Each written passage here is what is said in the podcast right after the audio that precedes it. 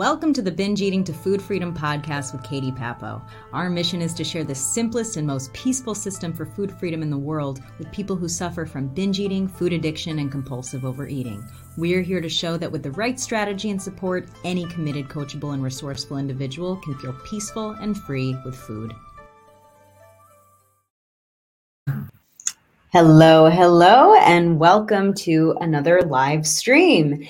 And today is one of the most important topics to know if you are on the path to food freedom, because this is an introduction to the science and also the art of rewiring the brain around food. And the reason we say science and art is because, of course, there's the scientific framework. But when it comes to really adapting this to you, that's where the art comes in. So, this topic is going to be especially important for people who have who have already had experience with diets, uh, weight loss programs, therapy, nutritionists, and have not had success ending your binge eating with those things. Um, also, if you primarily have been relying on willpower in order to try to stop your binges and you found that this is also not creating success for you, this is what mo what most pretty much all of our clients have had that experience and have found success using this. So this is a very important topic. Um, and we have uh, for those of you who are watching you can see shahar's with us today. Shahar's our mindset coach. And um, i love when shahar comes because his insights have always been incredibly valuable to, valuable to me um, and for those of you who don't really know, I'll tell you short story is Shahar really helped me end binge eating myself.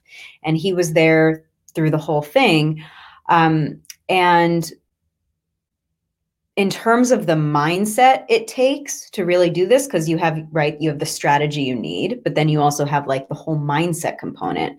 So, whereas my strength tends to be the strategy piece, Shahar really carries the strength with the mindset, and our clients have gotten amazing um, epiphanies and and and seen really incredible success in just a few sessions with him. So we brought him here today so that way he can share from his experience because um, while yes you can know the theory and the science if you don't have the experience of a real practitioner, it just doesn't translate. It doesn't translate from theory to real life. That's why it's so important that whoever is supporting you in this is a strong practitioner in the things that they're teaching you. So that way they can coach you accordingly beyond just the theory. So, the process of brain rewiring, the good news about this is, you know, I think, and a lot of people talk about, oh, I just rewired my brain, but what does that really mean? It's not mysterious, it's not complicated. We still use this all the time in our in every area of our lives and it's what we teach our clients to use with food. So all it really takes is repeated practice of the right actions with the right attitude. And in this talk we're going to go over some of the main concepts of brain rewiring so you can see how it works. And it doesn't matter if you're already thinking oh but uh, but i've been doing this for so long it's going to take so long to undo all all of the harm i've done put that out of your head right now because we've seen that this works regardless of how long you've struggled in the past. So we've had clients leave 50 years of binge eating behind using this method. So we have come to know and you know see with our own eyes that any committed and coachable individual can really create this peace and freedom with food using these concepts of rewiring the brain. So um, I'm going to add Shahar in here right now. Hello, there he is. hello, I'm back. And I see that we've got some people here saying hello. Thank you. I always appreciate you guys when you say hello to us because, you know, both of us, we've been teaching for such a long time for t- 10 to 15 years, probably 25 years between the two of us. And we only before we started doing these live streams we only talked to people in person. So it's a very different feeling when you're just kind of talking and you only see yourself. So i always appreciate when you guys write in the comments and interact with us because it it reminds us that you're here. So thank you. Um, okay so shahar. Hello Hello. so, thank you for being here. So, yesterday we were planning out this talk and we were going on a walk. And Shahar said, You know, the first thing that we really need to talk about here, welcome, Janet. Nice to see you. But he said that really the first thing we need to talk about here is the actual problem. And that the problem that we see with a lot of people who are struggling with binge eating and food addiction is that they actually um, they will describe themselves as a binge eater or as a food addict. In other words, they've adopted this as part of their identity. And we're going to talk about why this is connected to brain training. So, Shahar, do you want to open with that, maybe explaining a little bit more about why this would be a problem in terms of healing or recovery? Sure. Uh, first thing, as a, as a, we talked about yesterday, and and we're talking about here in the call, is we have to define what is the problem and what is the goal we're looking for. And and when we're talking about rewiring the brain well why people who are listening to us right now are attracted to it because they they don't like the way they are thinking right now. They don't like the results of their thoughts or the results of their actions or their thoughts and they want to change that. And that would be called the habits. Now when it comes to binge eating especially if you carry binge eating for a very long time it becomes and like you said it becomes your identity. Now i want to make a distinction between an identity and a habit right? Because if you ever had a, an argument with someone especially in politics or basically in everything where people identify as what they're arguing as you know that it's very very difficult to change the other person's mind. It's very difficult to change your own mind right? If someone is challenging your own view of what you believe to be yourself, it's very uncomfortable. It, it's it puts you in a very uncomfortable state. That's what why people call it the cognitive dissonance. Is the idea that if someone is challenging who I am by challenging my views or by challenging what I say, then it's a very uncomfortable feeling, which is very natural, right? We don't want to challenge our identity because that's the only thing we know it's much much more difficult to challenge an identity. So and can why, i just give some examples of what an identity what what we mean by identity? So if i said i'm a binge eater right. or i'm addicted to food or i'm completely out of control. Right exactly. And, and you and this is something we saw a lot and about how people just talk about themselves regarding the binge eating because they're so used to it they say these stuff. They say, I am a binge eater. They even put it in initials BED. I've been diagnosed by BED. I am this. I have this. I can't control myself. I don't trust myself. That word I is always resonates with the with the problem. So you're not experiencing a problem. You are the problem. And that makes it so much more difficult to change because you are associating the problem with who you are. Now, the thing we need to understand about our brain, our brain doesn't necessarily go to what is good for us and what is bad for us. The brain doesn't choose things based on good or bad, right? Or moral, immoral. The way the brain works, it chooses habits based on what is the most comfortable and what is the most familiar right? It's a it's a survival instinct way of ingrained with us that the comfortable represents safety. So the brain goes to what feels safe right? So by going to what is comfortable and again doesn't it could be harmful it could be good or harmful it doesn't matter it's familiar. And that's the identity we are feeling. That's why it's very uncomfortable to leave it. So when we say i am a binge eater even though it's very frustrating and consumes our lives into the to the deepest aspects of our lives. We still find it difficult to leave it behind because that's what we know. And we and, and me and katie we've seen this a lot happens. When we talk to a person and they say i want to have food freedom but i still want to maintain the diets. I still want to i want to still hold on to those aspects of my identity that is the diets, the restriction, diet, my life and culture around food. I want to maintain that and at the same time achieve food freedom, which completely goes against that identity, and that makes it much difficult. This is uh, this is for everyone to understand. Why is it so difficult to change that identity?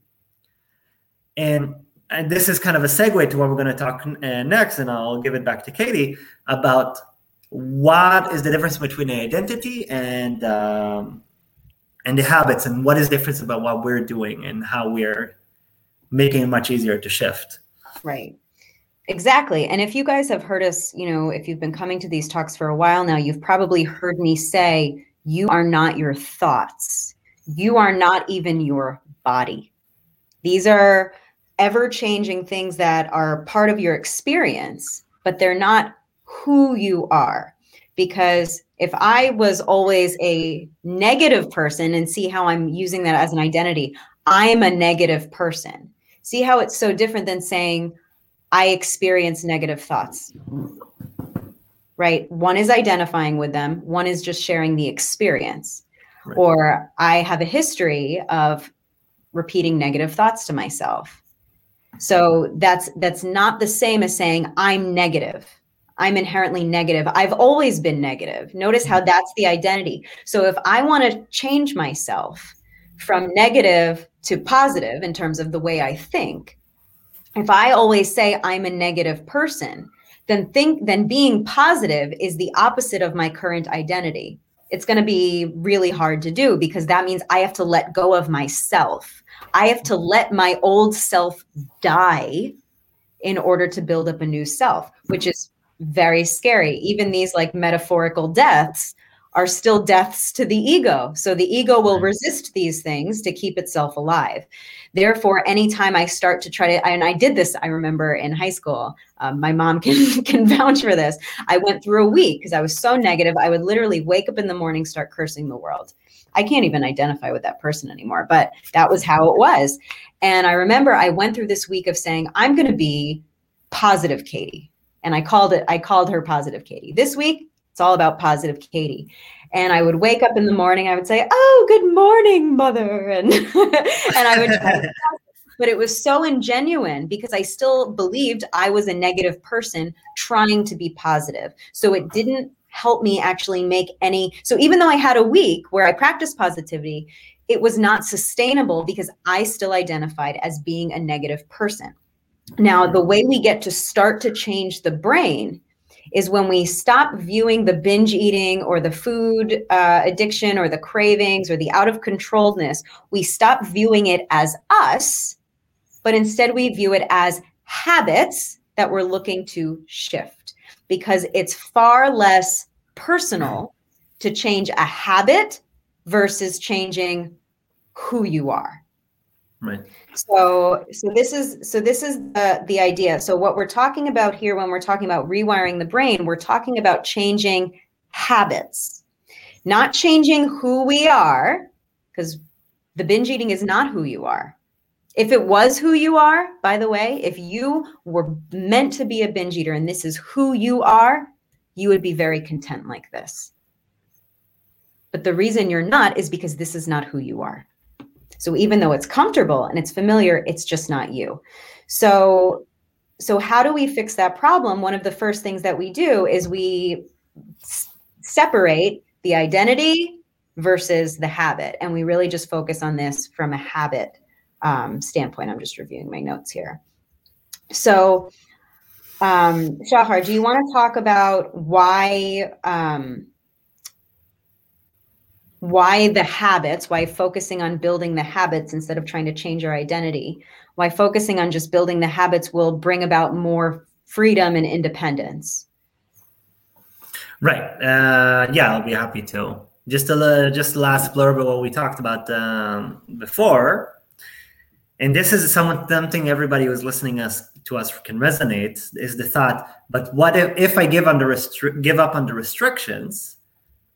I can't control myself, right? This is something that goes through a lot of people's brain because we associate ourselves with the restrictions so much that without that we don't know who we are. We're afraid of what we're going to be without them. and that is a very scary thought, and that's something we we've seen so much where people say, "I can't be without the restriction because I don't know what will happen. I'm afraid of this happening." Right. So, right. So to your question, regarding why changing the habits it's more viable than the identity first of all just by creating that disassociation already that's a huge step forward in changing behavior because when you're not identifying as the thing you want to change, but instead you identify as an experience of what you're seeing, it's already a major step forward because now it's not your identity. You don't carry that weight of losing something you are, right? This this is something we've seen. Like like I said, the fear of losing what I'm comfortable with. That is the scariest part. It's not even creating a new image; it's losing what I'm what I had which brings me to the idea of why focusing on changing of the habits or sh- changing of a thought pattern or creating a, a new pattern of thinking or a new pattern of experiences is stronger because you don't need to let go of old habits in order to do that. What you do, you focus on creating a new habit, you're focusing on creating a new mindset or focusing on creating a new translation or experience of the world. And by reinforcing that, it will let go of the old more naturally. And, and, and, I'll give a little analogy kind of so people can understand what I'm talking about if you're if you're seeing me. Imagine as if you're here right now. This is like a ladder. I'm climbing a ladder, right? And this is where you are right now. This is the binge eater. Right? Not the identity, right? Just a generic term, right? this is where we feel when before we start the program or where before we start shifting. You it's hold on to that one rung, that one rung right. of the ladder. Right, you can't let it go because if you let it go, you fall. This is what the mind feels. That's what the mind feels. It feels, I don't want to let this go because I'm going to fall. Now, if you're going to start creating a new habit, imagine as if you're releasing your right hand and the right hand goes up and kind of kind of almost attaching to a new habit. This is the new thought pattern. Like Katie said, this is the positive Katie, and you're attaching to it, but it's not completely firm. Now, what does the mind think? This is not firm enough. This is not something I'm used to. So I'm not letting go of the old one yet. Why? Because if I'm letting go of the old too early, I'm going to fall again. This is what our mind thinks like. So when the new habit is firm enough, and comfortable and strong enough, it's going to be very easy for the mind to let it go and reattach. And once it's once it reattaches, it doesn't go down again. Right? That's how you create a new pattern. Right? This is the idea of driving a car, which we're going to talk about, and how we build that experience. But just again to do a quick summary, is the only part that makes it difficult to move into a new habit is that reinforcing of this so the mind feels comfortable enough to let it go okay it's that sensation of un, of of instability that makes it difficult to transform into the next level and that's why focusing on strengthening a new habit a new mindset a new perspective is stronger than letting go of the old one right imagine if your mind you told your mind to do this right? That's much more difficult to let go of the old and at the same time grab into the new. That's very un- unpleasant, uncomfortable. Right. And I think that's a big thing actually, because a lot of people, at least who we've worked with, have shared that they have a big fear of failure.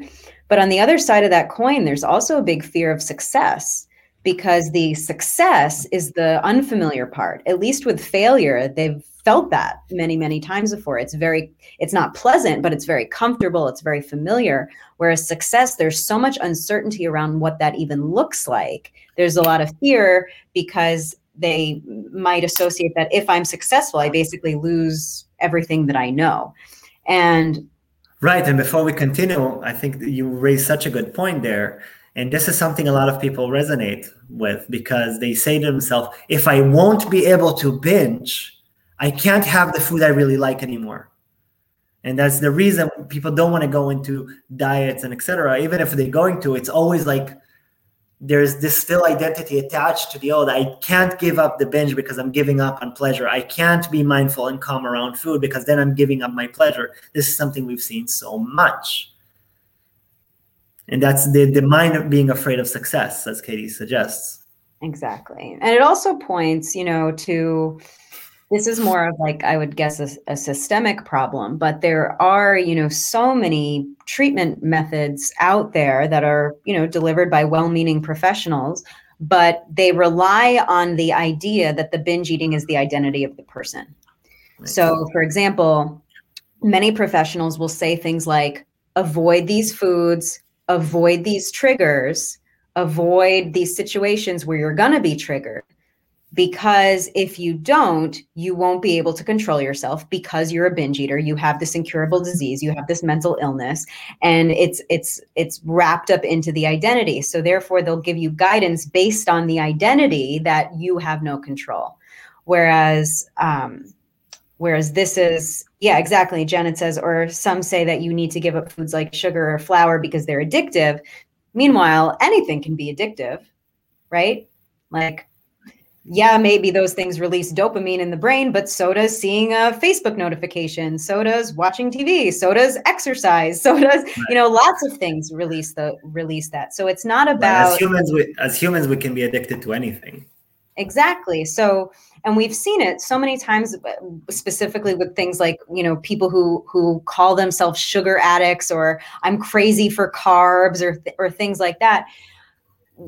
As soon as they dissociate themselves from the that identity instead just focus on this as oh i have a habit of eating a lot of sugar. Now suddenly we can focus on just the habit and it's no longer like i'm dealing with a sugar addict. I'm dealing with a person who has a history of sugar addiction right? Or has a history of you know riling themselves up around sugar. But because we're now focused on the habit instead of trying to like extract someone's identity out it's it's a much easier and more peaceful process to make changes that way. It's a lot less um, scary because you don't need to let go of of any bit of who you are. Right then do you mind if i add a little something about that? Sure. I know, I know we have a time limit but again i want to i want to also clarify that the point we're making is not to downplay the effects of the chemical imbalances or the addictive nature of uh, different substances or the way that doctors, psychiatrists, and psychologists and all the different professionals approach it. We're not downplaying any of those. But what we're suggesting is the importance of the identity because the, the problem is the biggest aspect of the problem is not the addictive nature of it it is the identity that you associate it associate with being addicted right? We've seen that so many times and and, and therapists and psychologists psychiatrists understand that that the biggest problem is not that people like smoke or eat uh, addictive substances is that they identify as that thing. And without it this is the this is the part we're talking about. It's the identity of the addict that is the the thing that makes it different the, uh, difficult to change. Exactly. Exactly. And then at that point, when you're focused on the habit level, you have the opportunity, all that compulsiveness, because really that's what we always focus on. We think that, you know, food addiction or any, you know, thing that related to food that we talk about relates really to two things compulsion and obsession. The food is just the object right? So, but really, if we're going to focus on fixing this and retraining the brain, we're not really focused on the food by saying, oh, eat this food or that food. Instead, we want to focus on the habit of compulsion and the habit of obsession and to bring relief to both of those habits. Um, so, and and the confusing thing that that can wrap a lot of people up in, into thinking that this is hopeless is they don't see compulsiveness or obsessiveness as habits they see them as who they are. This is just how I am. This is who I am. This is how I was brought up. Um, so, so when we're changing the habits, if we can attach to the habit and just focus on building the new habit, so instead of compulsion, right, we would practice being more peaceful and relaxed the ability to let go bringing in that habit and focusing on building that what happens as a side effect because of how just the brain operates is then the compulsive habit gradually just kind of goes away on its own right? Because think about like i'm holding up my two hands as neurons and imagine that there's like a line connecting these two. The more we build a habit that line between these two neurons strengthens then the habit becomes new. And any other habit that was firing before will start to naturally fall away. This is how people um, can change their their personality um, and and this is and this is the idea and um, I'll just touch upon Marie just wrote a question quickly. She wrote, What about the ADHD diagnosis that makes compulsion stronger? So again, with any, you know, diagnosis, you can choose to identify with it or not. So for example, I was diagnosed with ADHD as a teenager, but I did not accept this as my identity. Instead, what I did was I understood, okay, my issues are around like impulsivity, compulsion. Um, I have a lot of habits around um, you know, just being obsessive and and being overactive basically. I have a very active mind. So instead what I learned how to do was not to say, "Oh, I have ADHD, I'm screwed now because this is my identity." Instead what I chose to do was um, focus on building up patterns such as concentration, focus, relaxation. I learned how to wire these things into my way of thinking, into my muscle memory. Now, someone meeting me like, I don't feel any symptoms of ADHD anymore. I don't think anyone would look at me and say, you know, oh, you definitely have that. Because I gave myself the opportunity to build up the skills I needed. So those symptoms of ADHD were not running my life anymore sure i still my my thoughts still can be obsessive for sure but now I've learned to use this in a way that helps me, such as when I really need to focus or when I get really excited about something that's actually helpful. And during the times when it's not helpful, I can bring in my other practices and my other tools where I learn how to relax and I learn how to concentrate and and I've built those, skills up over time. So so this is the idea that um that this by is the way by the way from a mindset perspective right then this is you can like Katie said and again not to downplay the the the the importance of that diagnosis and saying it's we're not saying it's meaningless. The point is it's a diagnosis but it doesn't actually define who you are. It doesn't define your future. And it's also a matter of perspective right? I had this conversation with someone who is uh, dyslexic. My, bro- my brother for example is dyslexic and you can either treat it as a crutch as something that cripples you, or you can use that, uh, or uh, or you can use it as kind of an uh, a different perspective on the world. Right? I had this long conversation with someone who had bipolar, bipolar, was diagnosed with bipolar, and two friends of mine that I know are like that, and their perspective was different. They said, actually, me being bipolar made me more sensitive to shifts in my mind than normal people because I'm more susceptible to going through those extremes. Now I can actually notice my mind shifting that other normal people can't. So it's a perspective. You can take ADHD or ADD and say, okay, this is my crutch, this is who I am, so I can't focus on things. Or you can say, okay, I can use that to develop myself in this way. Right? It could be the same tree, but it doesn't have to be the same shape right? It can move in different different direction. Different branches can go different ways. It's up to you whether you're going to treat that as the illness the disease the the binge eating. is that your the food is this my identity crutch who i am that's what i am this is how it's going to be i'm just coping with it or you're going to take okay and by the way this is something me and katie know very well about the people who work with us and the people who binge eater tend to be very clever highly intelligent, smart people, critical thinkers. Why? That obsession also comes with intelligence. Someone like me, I'm not obsessive and I'm not that smart. that comes. Smart. I'm smart in a different way. But the idea of overthinking something and critical thinking and go through a thought, that's something I don't do. All right. So you can either see it as a superpower or a weakness. Up to you. Exactly. And it's true. And um, as Janet brought up, she said, you know, some foods are more addictive that have flour and sugar. No one's disputing that. But that does not mean that they are more powerful than you. Right. And it doesn't mean that they have control over you. And it also doesn't mean that it can't change. Um, when I was dealing with binge eating, I was working in a bakery. So I definitely identified myself as a sugar addict. I believed anything mm-hmm. with flour, sugar, it was like set something off, and I just lost all control. But once I started really what we're doing, what we're talking about here, and shifting this perspective, now I'm in a place where, you know, I can forget I have cookies in the house.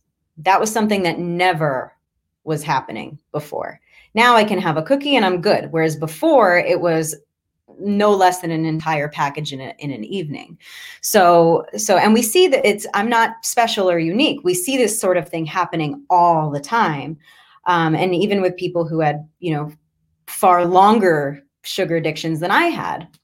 So, so just because you know a substance has some power it doesn't mean that it's more powerful than you and it doesn't mean that you can't shift your own brain. Because what i've learned is that when we try to control and we spend all of our energy trying to control all these external things around us like what foods we eat or where we go or what aisles of the supermarket we walk down or what kind of restaurants we'll allow ourselves to go to when we try to control all of those little things it's it's exhausting because then we fear everything. We fear, oh my God, I'm gonna walk, I can't walk past the Cinnabon because I'm gonna smell it. I can't walk down the aisle of the supermarket because I'm gonna see the ice cream. I can't go to this restaurant because and then everything's fearful. And then the world, your world becomes so small because you're hiding and defending yourself against all possible triggers.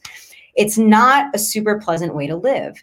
But when you focus instead of on on shifting your your own adaptability and tapping into your own power and what your brain is really capable of and and how how strong habits can really become that's where your the where the magic really starts to shift and where you start to see that you are more powerful than all of these factors around you Marie had a nice question. She said, And do you really have as much pleasure with one cookie versus the whole pack?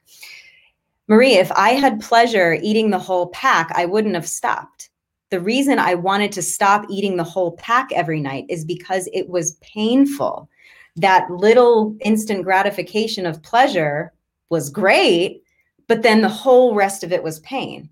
If binge eating was pure pleasure, no one would be trying to stop. The reason people are trying to stop is because it's not pure pleasure, it's because it's mostly pain. And one cookie, it's not about one or a whole pack. It's about being able to adapt yourself so that you can pay attention when something is pleasurable and when something is not.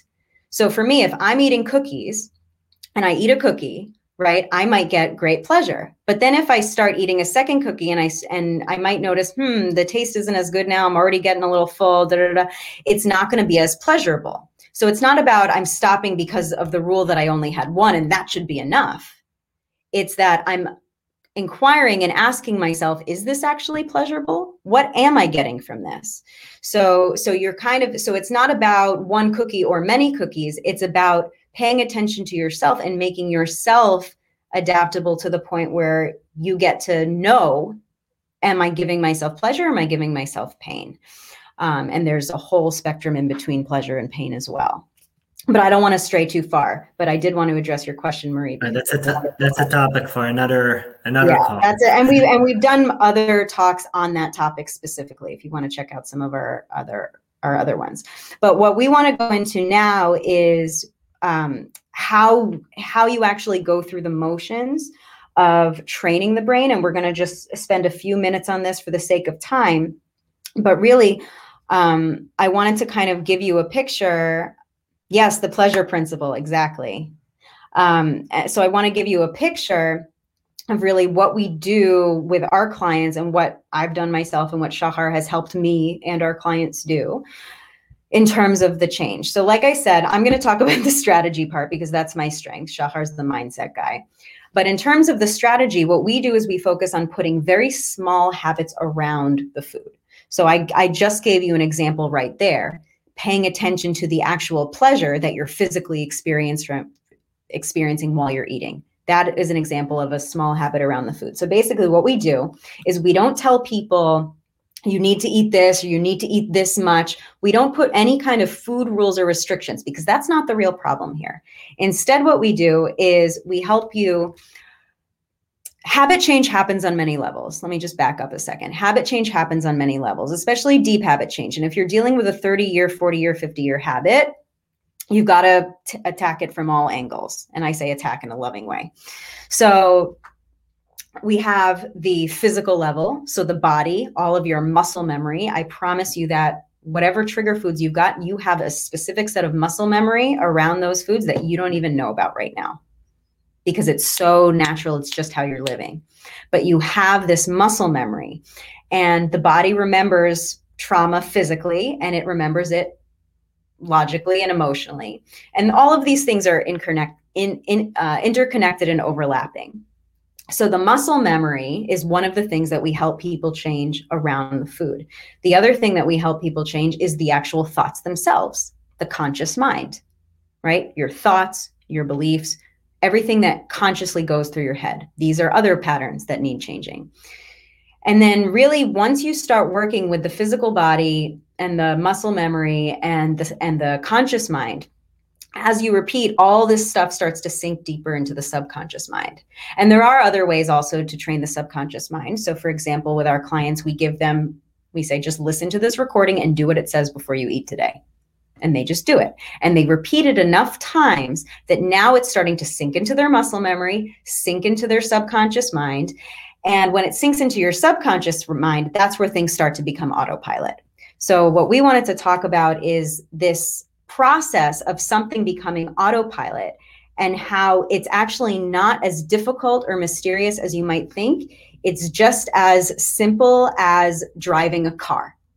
So we wanted to give that example. Shahar, do you want to share the car example or shall I? Yes, no problem. Um, yeah, for the, the car example, we like to, this is something that everybody can relate with because I think the majority of people are listening to. I think it's safe to say that at some point in your life, you had to learn a new skill that you were not used to, and got it to the point that it's a second nature. You don't even need to think about it. And the most easiest example I can ever think of is a car, because car is very necessary for our day-to-day lives. And when we started learning how to drive a car, everything is new. If you just think about the the complexity the motoric complexity of it, especially if you learn how to drive with a gear and not just automatic, you have the little gear shift, you have the wheel, you have to learn to turn, uh, to have the turn single signals, press the gas, the brakes, and constantly look to the right, to the left. Behind you have three mirrors. You constantly need to move. You move in high speeds, low speeds with other cars. The, the level of intricate motoric skill that demands to do that is truly amazing if you think about it. And we all do it. And in the beginning, it's very tough, right? You're starting and your your mind is like, oh, okay, I don't used to it. I even remember when I learned how to drive a car, the first thing I have noticed is after that first class, which was just an hour, my lower back was very painful because just those muscles were constantly used that were not used to, just the foot going like this up and down. And that's something I was not used to at all. And it's like turning here, going here, and you go through classes again and again and again and again. And today, it is so natural. I don't even think 90% of the things that I thought about while learning how to drive now I don't think about them at all. It's just natural. Right, left, turning, going in, out, looking right, looking left. Just something that I do natural. And not only all that amazing motoric skills that we learn, you can do that on autopilot while having a conversation with a person behind you or even with three people in the car at the same time. This is an amazing feat. If you think about it, it's so simple because we develop that new skill from something that is new to something that is just a second nature, like breathing or like walking, right? You don't need to think about it. I just want to add because that reminded me, um, that reminded me because a lot of times in the beginning when we first give people these recordings to practice with, so to retrain themselves around there while they're eating, right. is you know then they say, oh well, I'm going out to dinner later this week. How do i do this in the company of others? But then and they and they it takes effort right? Just like how if you're driving and you're brand new to driving and people are talking in the car you're like shut up. Stop talking. Focus and and but what people find, and we just had someone bring this up uh, yesterday, she said, This is becoming so much more natural now that I'm not even thinking about it anymore. And I can easily do it in the presence of others. And they wouldn't even know that I'm doing it. Right. So this is so this is the idea is when we practice something over and over and over and over to the point where it becomes autopilot. This is how habits are formed. And we know that this works and we know it works for you because if it didn't, you wouldn't be binge eating right now.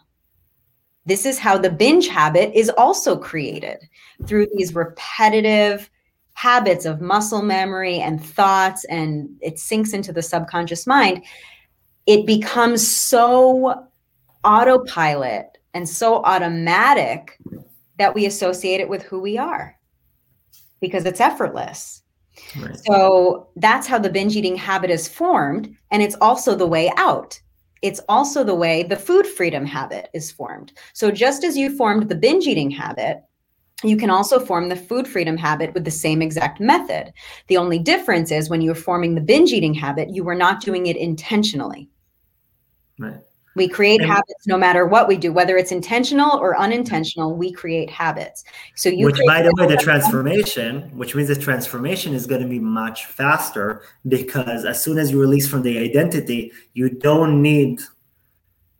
It, the transformation becomes much quicker because then the habits change and your identity has been renewed in a different form. But you don't have to let go of the old. Just like how your binge eating has been formed for years, that doesn't mean if I've been binge eating for 20 years, it doesn't mean I need to fix it for 20 years. That's not exactly. how it works. If you don't identify as it, the change becomes very quickly.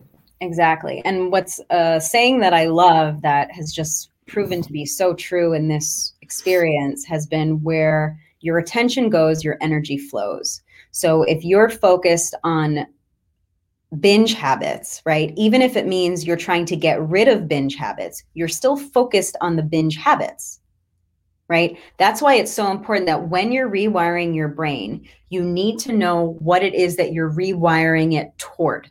You need to have your end goal in mind. You need to have your vision of what it looks like on the other side. So that way you can start creating it. So what I hear as a, as a, what tends to hold people back a lot is they they know what they don't want they know I don't want to feel out of control around food. I don't want to be thinking about food all the time. I don't want to have to keep foods out of the house because I can't control it. I don't want to feel stressed when my husband eats the last cookies. Um, they'll say all the things they don't want. But then when we ask the question, okay, what do you want? They just give more examples of things they don't want. Oh, well, I also don't want to feel uh, low self-esteem at work. I also don't want to gain weight. I also don't want so so what what we need to shift to then and this is i think this is a nice segue into this for next week we want to focus on if you're building a life of food freedom you need to know what that is. It can't just be like a theoretical pie in the sky idea. It needs to be okay well what does that mean? That means i feel peaceful around food. It means i enjoy food as a pleasure and also as fuel and I use it to nurture myself. Um, it means that I'm uh, relaxed if I experience a craving. It means I'm confident and I have self trust, right? So these are ideas of what food freedom could look like, just to give you guys some examples. Um, so it's not, it doesn't stay in theoretical. So whenever you're wiring the brain, you need to know where you're going in order to do this well. Because if you're only focused on, oh, well, I need to get rid of this habit, I need to get rid of this habit, it's not going to happen. If anything, you're just going to keep reinforcing the habits you don't want because that's what you're focusing on. Instead, we need to focus on building the new habits. And in order to build those new habits, you need to know where you're going. Which is why a lot of people, if they don't have the clarity of exactly what they want, they will never get it. Because what is it? Does that make sense? So that's what we're hoping to talk about a little bit more next week is is um, if and we haven't planned this out yet, but this is kind of our tentative plan right now to talk about the principles of food freedom and what it really means and what it really looks like and what normal or peaceful eating really is. So that way you understand what you are actually creating instead of just trying to get rid of something. Because trying to get rid of a habit that you've come to depend on for so long, if you don't have a whole other set of tools to cope. Without that, you're not going to get rid of it because it's not safe. You need that right now to cope. So it's important instead to try to get, instead of getting rid of it, focus on building up the new habits that will serve you And then on its own, the other stuff starts to fall away.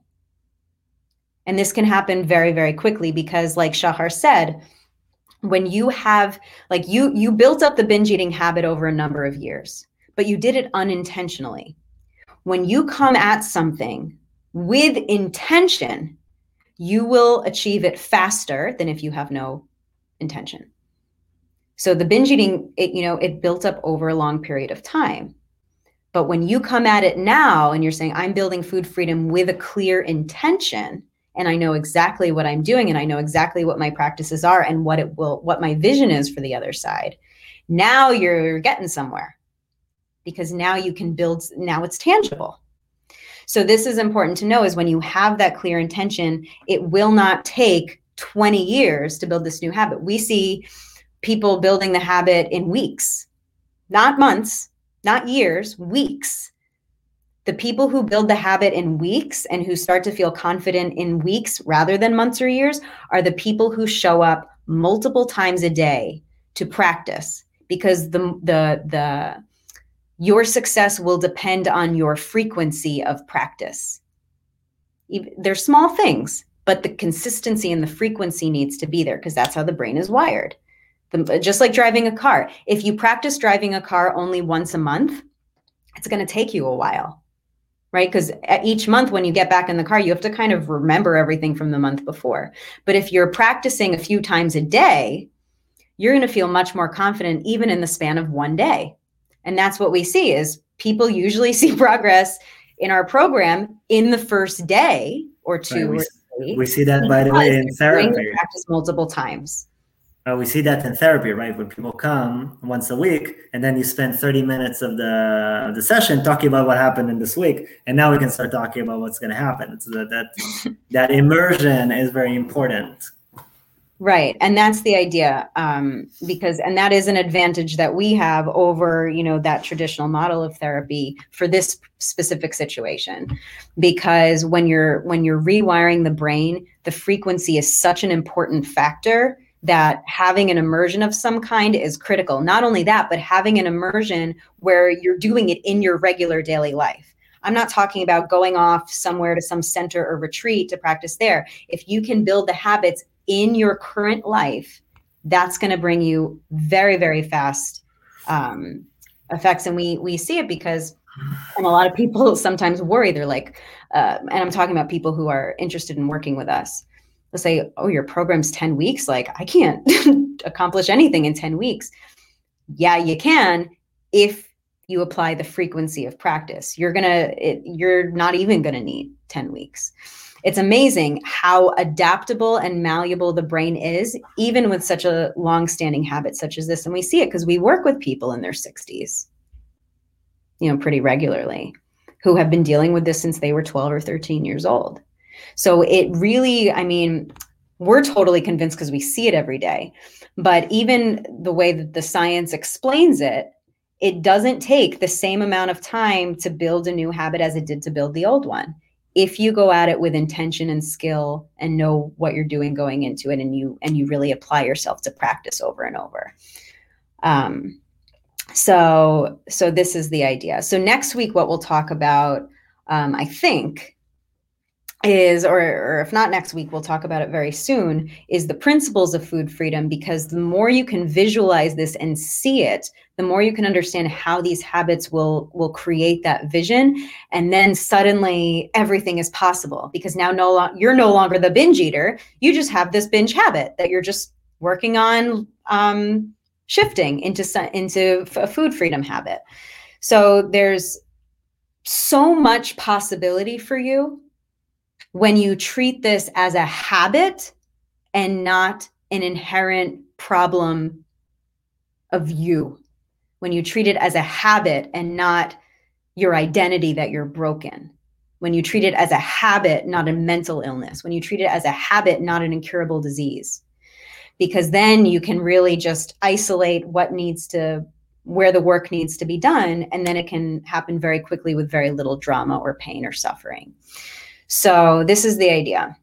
So next week, let's let's set the intention. We'll talk some more about what the food freedom really looks like, so you can start painting this picture for your own life. Anything else you wanted to add, Shahar? Yeah, by the way, just a small little thing. This also goes for people who went through uh, binge eating programs and then they count the days, right? I'm 10 days binge free. So my identity is that I'm a binge free person. And it's the same thing. It's still identifying as the binge eater, but and this is really what we're talking about. It's and I want to reinforce what Katie said. It's not just the consistency and the immersion that's a huge part this is what creates a difference in the habit but it goes hand in hand with the release of the identification this is why the mindset is important this is where where i come in, in handy is the idea where we release that identification with the binge eating. So that's why when we see people say i'm 10 days binge free well, our mind goes like oh, are you binge free? Like is this uh is this really are you free from it? Right exactly you're still obsessing about it. And and and that's such a good point shahar. Thank you for saying that. Um, because because it's it's just so true it's so true and and i want to give you guys an action step for those of you who are listening right now i want to give you guys an action step today just pay attention to the language you use to describe yourself and see if you can locate any of those examples of where you might be using this as your identity. And, and when you notice that, just reframe it to say, oh, well, this isn't my identity. I'm not a bit, this is a habit. And start training your brain to remember that distinction. That's a beautiful first step on its own that you can start as soon as today. Um, Easy so I tactic very easy tactic is saying instead of I am, say I experience or I feel. Right? That's a very easy kind of first step if you don't know where to begin. Exactly. I noticed it yesterday. I was sitting in a group and someone said, I'm an overthinker. He said it about himself. He said, I'm an overthinker. I definitely overthink as well, a lot, but I wouldn't call myself an overthinker. I would say I have a habit of overthinking right which is very different because now i can adjust my overthinking habit as i see fit so so this is um this is this is like gold when you really get this this is gold because you can't you don't just then it's not limited to your relationship with food you can apply this to all areas of your life then all these things become possible for you that may not have been possible before once you understand that your identity is how you make it um, so I think that's a lot. We covered a lot today. Um, we're nearing an hour now, so I think we'll we'll use this opportunity to sign up. But I will just say before we go um, that we do show up once a week to giving talks like this that are available to everyone. Um, I also spend quite a bit of time writing um, posts and and and other writings that I send out to my email list. So you guys are welcome to join the email list to to get more insights if you like reading. Um, and also, of course, if you have been following us for a while and you feel like our program is a fit for you, just so you know, we're going to be opening up uh, four new spots in March. So you're welcome to reach out if you'd like to apply for one of those spots. It's a very simple process. Really, you just reach out and share um, you can reach out just through Facebook Messenger to my page and you can just share what challenges you're going through, what kind of results you're really looking for. And if it's in alignment with what we do, then we can guide you privately through our program to help you do that. It is immersion, it is private. Um, and we really, you know, work with each person personally. so, so we are very specific um, we do have a very specific goal with this program. So some people will be a fit and some people won't. But if you've been listening to us and you feel like, yeah, this sounds like what I need, please feel free to reach out um, for one of those spots uh, coming up next month, which is just a few days from now. So um, we'll talk to you guys very soon. Thank you so much, as always, for being here and for your kindness and support as we show up each week to to share this knowledge with you that has been so helpful to us and through the people we we help and know. Um, thank you very much. We are very grateful for your support, and we will see you soon. Thank you, Shahar. bye bye. My pleasure. Bye bye, everyone.